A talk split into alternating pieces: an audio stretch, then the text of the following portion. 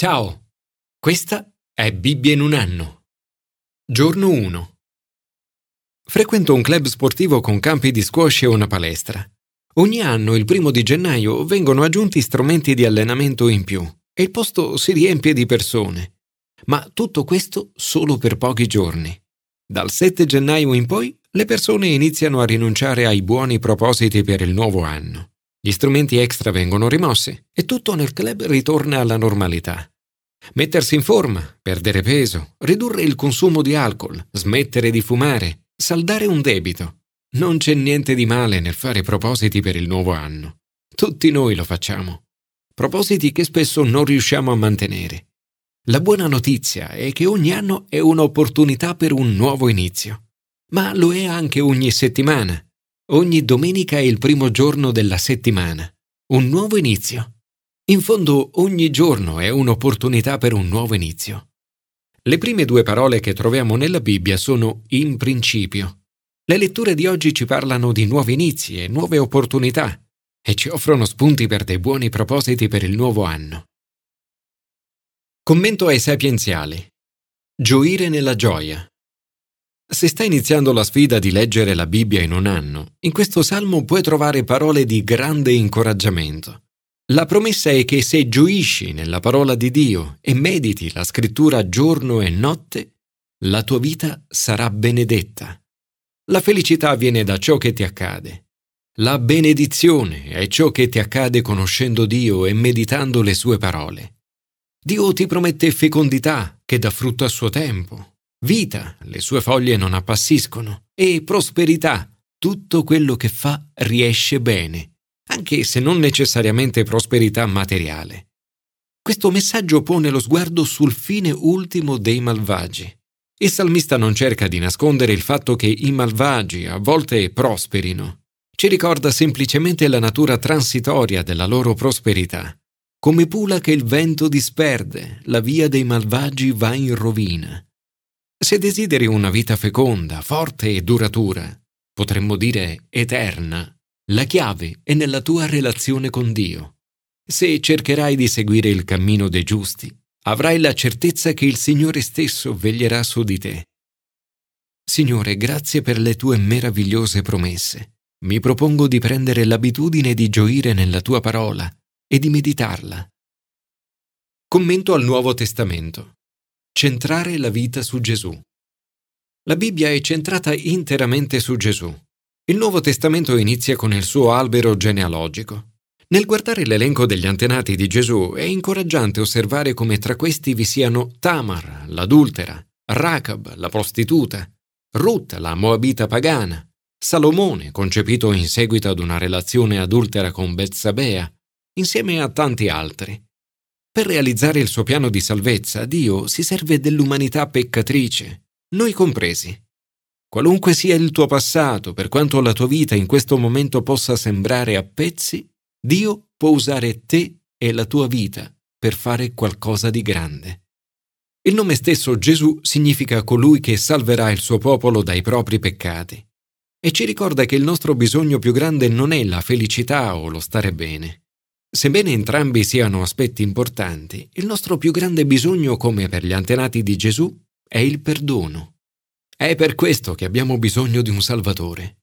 L'inizio del Vangelo di Matteo ci dice che Gesù è il compimento di tutto ciò che troviamo nell'Antico Testamento. Primo, Gesù è il culmine della storia. Matteo inizia il suo Vangelo richiamando l'Antico Testamento e la genealogia di Gesù un itinerario storico che Gesù porterà a compimento. L'autore suddivide il racconto del popolo di Dio in tre periodi uguali, ognuno di 14 generazioni, 14 da Abramo a Davide, 14 da Davide al periodo dell'esilio e 14 dall'esilio fino a Cristo. Come era abbastanza comune nelle genealogie dell'Antico Testamento, le generazioni biologiche vengono saltate. Matteo vuole evidenziare che la storia dell'Antico Testamento si sviluppa attorno a tre periodi di tempo approssimativamente uguali e ad alcuni eventi cruciali. Gesù si colloca al termine della storia dell'Antico Testamento e ne è il suo culmine. Secondo, in Gesù tutte le promesse di Dio sono realizzate. Gesù non solo è il compimento della narrazione dell'Antico Testamento a livello storico, ma anche la realizzazione delle profezie dell'Antico Testamento e di tutte le promesse di Dio. Matteo conclude ciascuna delle cinque scene dal concepimento, nascita e infanzia di Gesù citando le scritture ebraiche degli eventi narrati. La prima di queste scene è il concepimento di Gesù. Tutto questo è avvenuto perché si compisse ciò che era stato detto dal Signore per mezzo del profeta. Ecco, la Vergine concepirà e darà alla luce un figlio. A lui sarà dato il nome di Emanuele, che significa Dio con noi. Tutta la storia, la profezia e le promesse trovano compimento in Gesù. La tua vita trova pienezza in Gesù. Ogni aspetto della tua vita, il tuo lavoro, la tua famiglia, le tue relazioni, i tuoi amici, i tuoi ricordi e i tuoi sogni trovano compimento in Gesù. Signore, grazie per questa promessa per il nuovo anno. In Gesù tu sei con me. In questo anno che inizia, aiutami a centrare la mia vita su di te. Commento all'Antico Testamento. Ammirare la creazione di Dio. Nessuno nasce per caso. Questo universo è la creazione di Dio. Ognuno di noi è fatto a sua immagine. La Genesi ci offre un resoconto dell'inizio dell'universo. Non risponde a domande sul come e quando, ma sul chi e perché. Scienza e racconto biblico non sono in contrasto. Rispondono a domande diverse, sono complementari.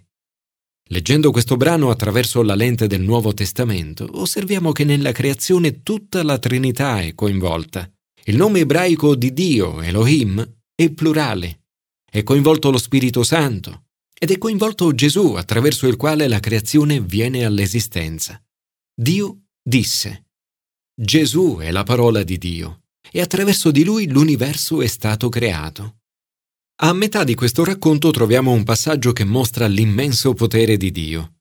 Fece le stelle, Oggi sappiamo che attorno a noi ci sono più di 100 miliardi di galassie e che la nostra è soltanto una di queste 100 miliardi.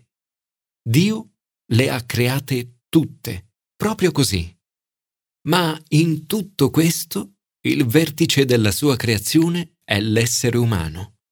Tu sei stato creato o creata ad immagine di Dio.